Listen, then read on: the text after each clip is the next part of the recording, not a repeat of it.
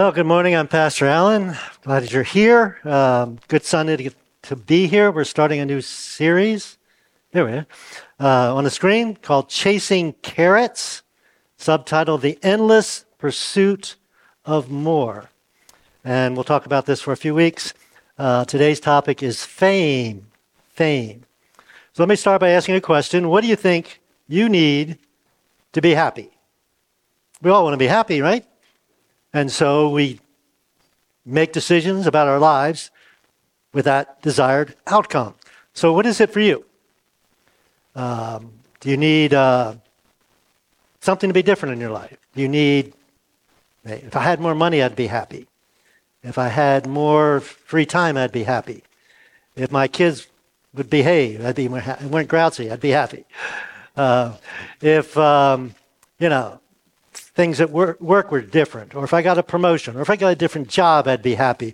Or if I found that right person, or maybe if I got rid of not the right person. What, what, what is it you think you need to be happy? And so we've all pursued that in our lives. And let me ask you, how, how, how well did they do? Did it deliver? Did getting that promotion or getting that different job or, or getting more money, did it make you happy? And most of the time, if so, it was only temporary, wasn't it? And so we buy into this lie that if I just had this or more of this, I'd be happy. Life would be good. Just a little bit more.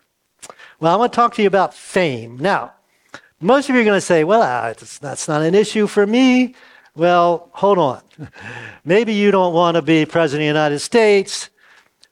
But in, inside of all of us is kind of this desire to be known, to be accepted, to be respected, to be looked up to.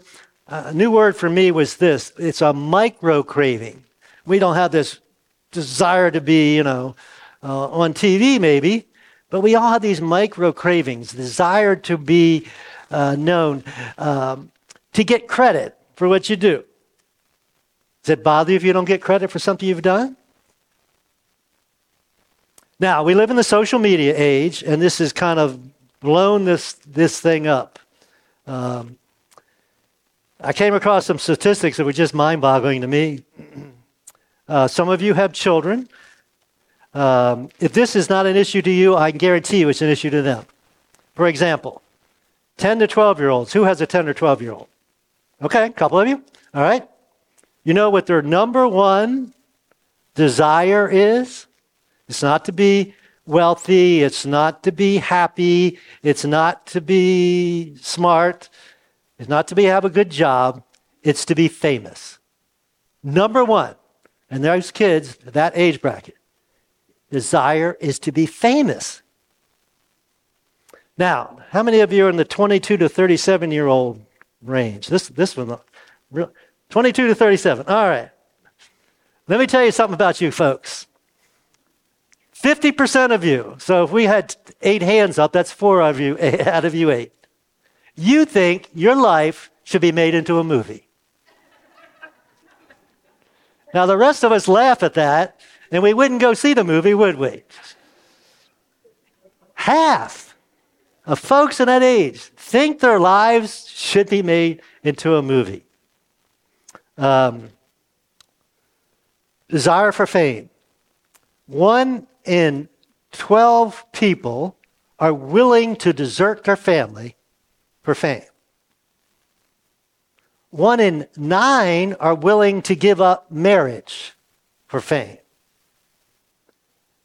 And one in six are willing to give up having children for fame. So, we're going to talk about fame for a few minutes. Now, question is, is it wrong to be famous? Good question, right? Well, we're going to look at a guy who was pretty famous. We're talking about him 3,000 years later. That's got to be pretty famous to do that, right? Guy's name's David. And even people that aren't religious know David and Goliath, right? They know that story. So, just two verses out of the Old Testament. So, David did, now let's figure out how come David was famous. David did what God commanded, and they struck down the Philistine army all the way from Gibeon to Gezer. So David's, there's our word, fame spread everywhere. and the Lord caused all the nations to fear David. All right, first question. What did he do to become famous? He did what God told him to do, right? And who made him famous then? God made him famous. So it's not wrong to be famous. In fact, we should all try to excel at whatever we do. And if you excel at whatever you do, there's a chance that you may become famous. Now, interesting story. David had a bunch of uh, children. One of his sons became the next king. His name was Solomon. He's pretty famous also. But Solomon, after he became king, he had this dream where God came to him and said, Hey, I'll give you anything you want. Isn't that a cool dream? Kind of a, you know, genie in a bottle. Get anything you want. And Solomon said, Well, I'm kind of young and these, you know, I, am in charge of all these people. That's a great responsibility. God, just give me wisdom to be a good king. So what did God say back to, to Solomon? He said, I'll certainly do that, but since you didn't ask for the, the feet of your enemies, you didn't ask for uh, fame or money, I'm going to give you fame and money. So God gave it to him. I thought of people like Billy Graham. He was famous. Did he seek fame? I don't think so. Who made him famous? God. Mother Teresa. Did she seek fame? I don't think so. Not in the, you know, slums of Calcutta. She won a Nobel Peace Prize. And probably the most famous person in history of the world is the guy by the name of Jesus Christ, right? Millions of people are talking about him today all over the world. So there's nothing wrong with fame. But I put on your outline the pursuit of fame can be very dangerous, especially to your spiritual life, to your faith. So, why? Why is it dangerous? Well, put the answer on your outline also. The tra- trajectory takes your heart away from God and others, because that's where our heart is supposed to be with God and others, and does what? It moves it toward yourself. It's seeking fame becomes self centered. And if Scripture teaches us anything, it's not to be self centered, is it? Now, this whole fame thing has changed a lot in the lifetime of half of you folks. Back when I was growing up, you had to do something really significant to become famous. You know, you had to be a, a, a great at some sport. You had to be uh, create something, uh, land on the moon, um, do something significant, something important. Now, not so much. You can just do something interesting, or something funny, or even something silly, or even something horrible, and put it on on social media and you become famous. There's a story, this kind of an old story. Alex from Target. You ever heard a story about Alex from Target? 16 year old guy just bagging groceries at Target. Somebody thought he was cute and posted his picture. He had 114 followers on Instagram the day before. The next day, he had 300,000. He was on CNN the next day, and he was on Ellen's TV show before the week was out. Did he do anything?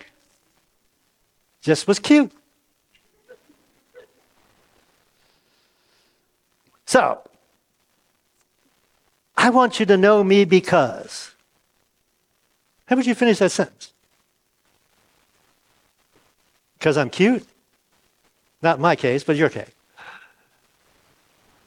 because I have a lot of money, I'm smart, um, I got a beautiful wife. I do have a beautiful wife.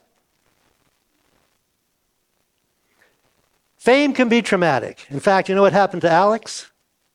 It was so dramatic he had to get off the social media. He couldn't handle it. 16 years old. Now we're going to look at a famous theologian by the name of Jim Carrey. You know Jim Carrey? Okay. Those of you know Jim Carrey. I think everybody should get rich and famous and do everything they dreamed of, just like he did, right? So why does he say that? So they can see that that's not the answer. Pretty good theology. So, what is the answer? We're going to look at somebody that somebody else that was famous but didn't seek to be famous. His name was John the Baptist. By the way, what does John the Baptist and Winnie the Pooh have in common? Middle name. Dumb joke, I know. Forgive me. It Wasn't original with me. Somebody else had heard it, right? Anyway, John the Baptist was kind of a weird guy. He was he dressed funny. He ate funny food. He lived out in the country, um, and he was telling people, all, "You're all bad. You're all sinners." But he drew a crowd. He was pretty charismatic, evidently. And one day, uh, Jesus came to him, and Jesus baptized him. So Jesus is now becoming famous. And so John's got disciples like Jesus did.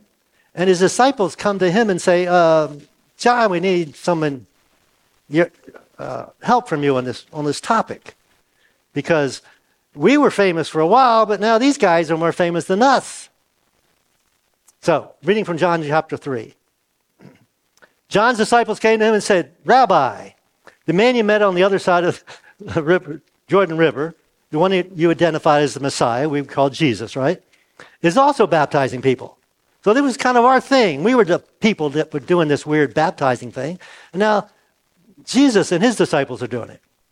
And everyone is going to him instead of coming to us.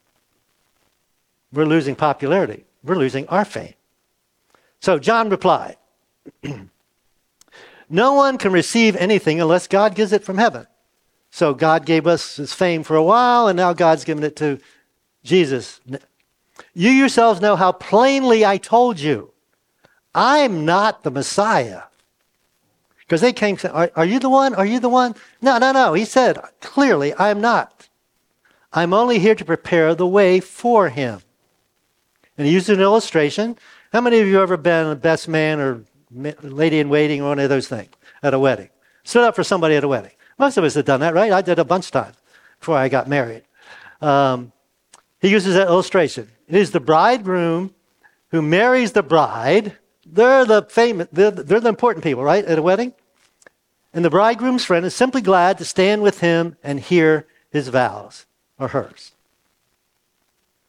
So here's a key. Therefore, I am filled with joy at his success. Can you be happy for other people's success? Now you're saying, "Oh, a pastor. I should be able to do that." No, pastors get jealous of other churches that are, you know, are bigger and more famous. That's easy to do. Are better preachers than I am. John said, "He, Jesus, must become greater and greater." Here's the key: Jesus, not me. Jesus must become greater and greater, and I must become less and less. So, how do we do that? Well, I'm going to give you two questions, so kind of soul searching, heart searching questions this morning. But it boils down to a question of motive. What is your motive? First question Who are you representing? Who are you representing? And of course, because if you're not a Jesus follower, you probably have a different answer, but most of us are Jesus followers, and we're, we're glad you're here or watching. Um, but for Jesus followers, we said, well, I'm representing Jesus, right? We don't even think about it. We just answer flippantly. It's kind of like the Sunday school teacher was talking to his small children's class, and she's saying, okay, what's brown and furry and climbs up in trees and collects nuts? And the little boy said, thinks, well, it sounds like a squirrel. But it's Jesus, right? Because Jesus is always the answer. Can't, can't, can't be wrong if you say Jesus. We all want to be liked. So, Paul, writing to Paul, pretty famous guy, um, wrote a bunch in the New Testament. He's writing to the church in Corinth, and he says this. This verse we covered a few weeks ago. I thought we'd start there and and move on. This means that anyone who belongs to Christ has become a new person. The old life is gone, a new life has begun. Right? Not a remodeled or refurbished, but new, brand new. Uh, it means that you, you, you and I have a new master, a new boss, the Lord Jesus Christ, right? Lord means boss. It also means, though, that everything before we become a believer doesn't matter. Because that was the old you, and now you are a new you. So then he goes on. All he says, all this is a gift, right? Salvation is a gift. The fact that I'm a new creation of God is a gift. Uh, Creator God who has pursued us. Now, those of you who are believers most of us, probably all of us, probably recognize the fact that God pursued us and He caught us, right? We let Him catch us, I guess you would say. If you're not a Jesus follower, God's pursuing you too. You just haven't let him catch you yet. Or maybe you're not aware he is. And he's brought us into a restored and healthy relationship with him. We all have sinned and fall short of the glory of God. We're separated from God. You know, God's here and, and we're, our, our relationship disrupted. It, it's broken. But God says, I don't want it to be broken. I want to fix it. So I'm going to send Jesus to die for you, pay for your sins. He's going to resurrect from the de- dead and conquer death, and then your sins can be forgiven on his behalf. And it says, and he, God has given us the same mission that Jesus had the ministry of reconciliation. That's fixing that broken relationship, being reconciled. So that's our mission, just like it was Jesus' mission. He describes it as bringing others back to him. Text goes on. For God was in Christ reconciling the world to himself. I just explained that, right? No longer counting people's sins against them. This is huge. As a Jesus follower, Jesus took the penalty for my sins. It's just mind boggling. And again, Jesus followers, he's given us this wonderful message of reconciliation. Old illustration. Uh, if you had the cure for cancer, what would you do with it? Keep it secret? No, you would give it to the world, wouldn't you? But we have the message of something greater than the cure for cancer. We have something cure for death and eternal separation from God. So that's a wonderful message we have.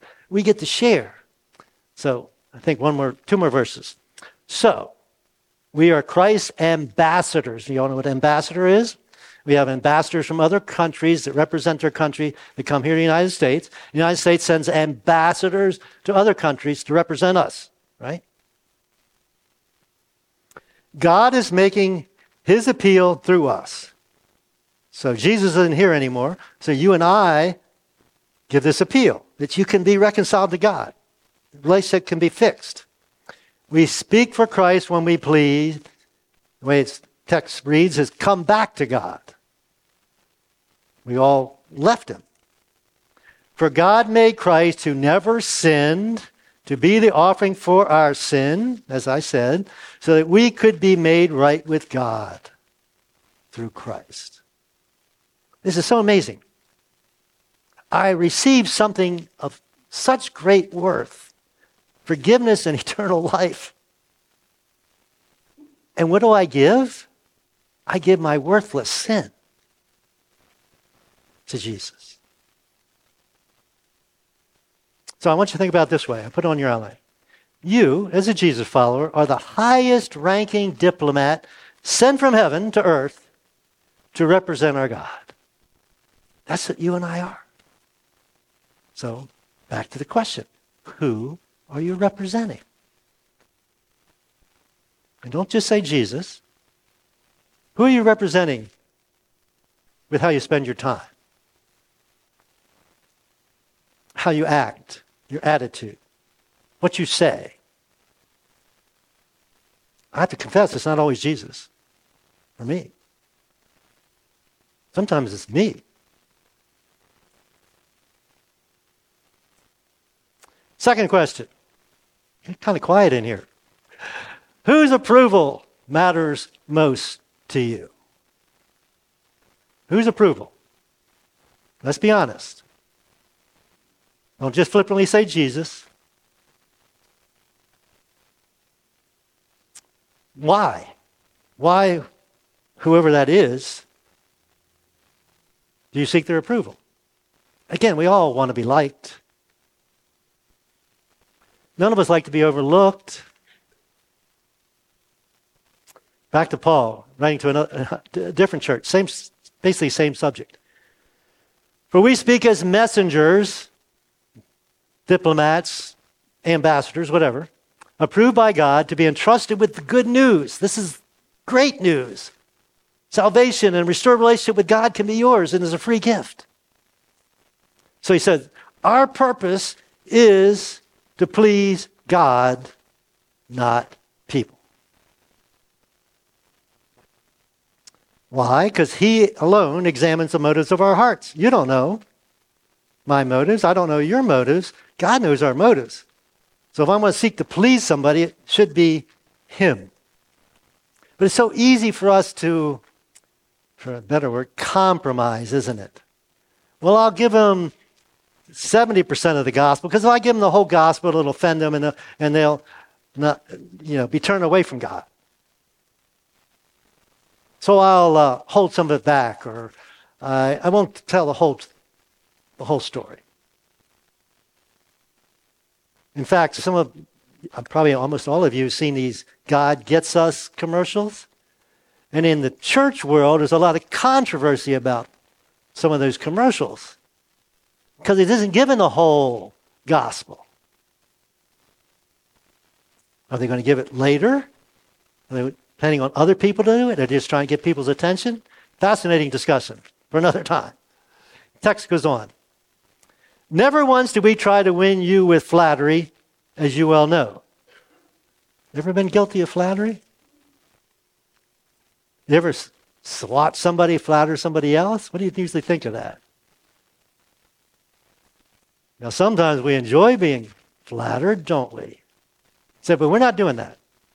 As God is our witness, we're not pretending to be your friends just to get your money. You ever pretend to be somebody's friend to get something from them? Maybe a boss? As for human praise or fame, right? Human praise, fame, we have never sought it from you or anyone else. Whose approval? Are you seeking? It's a tough. Some people are quote unquote people pleasers.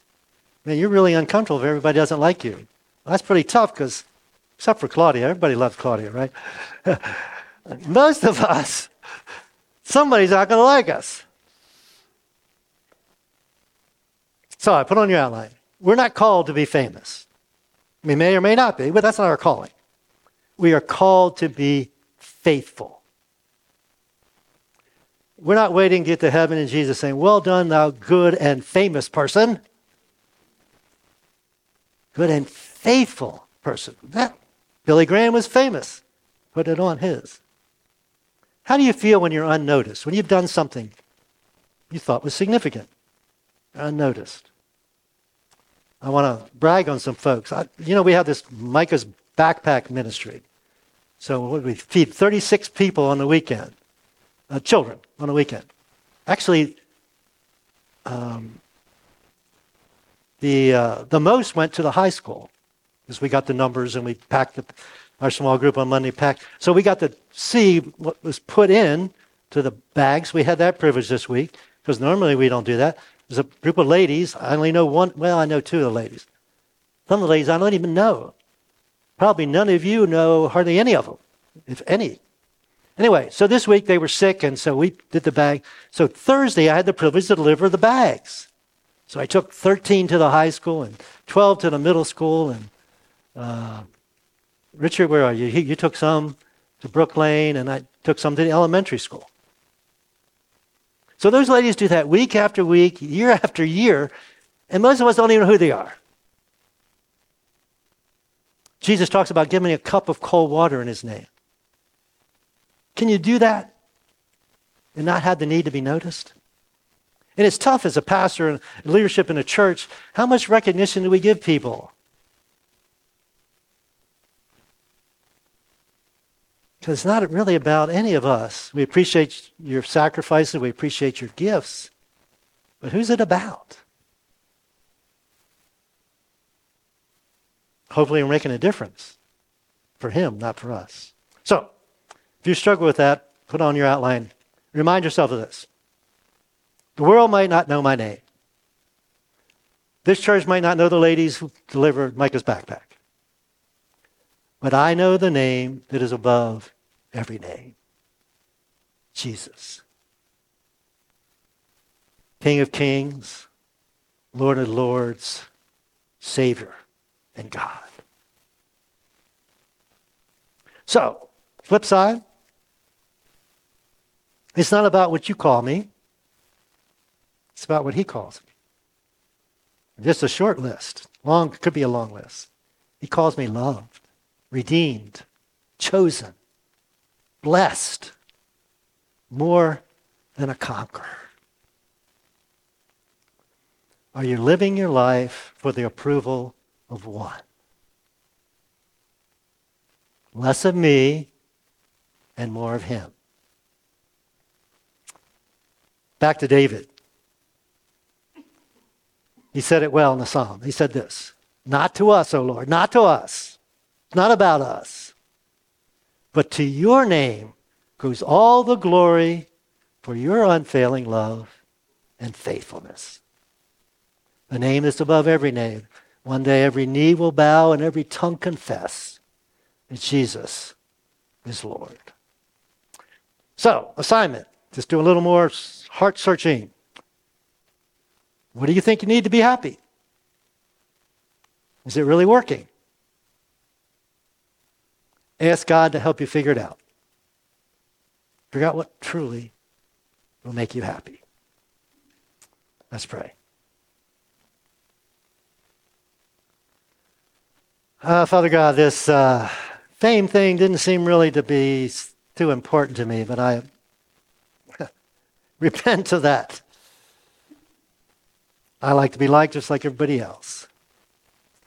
And sometimes it's unfortunately about me. It's not about you. Forgive me. Forgive us.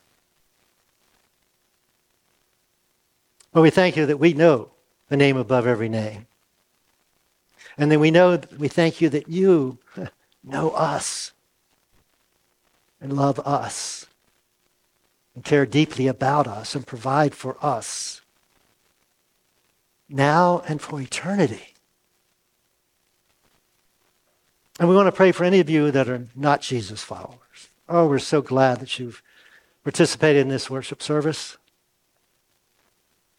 You've heard what we call the good news of the gospel of Jesus Christ. Right now, you're separated from God by your sin. We all sin. You're not any different than anybody else. You've done wrong.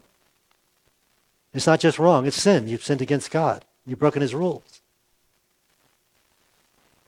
And you can't fix that. None of us can fix that on our own. So God said, I'll fix it for you. I'll send my son Jesus to die for you, to pay for your sin, so our relationship can be restored even though you have sinned and turned your back on me. And I'm going to give it to you as a gift. It's free. You just need to believe. And today we pray that is the day that you step across that line and receive that gift receive eternal life and receive forgiveness and receive empowering by the Holy Spirit. That is yours just by the asking.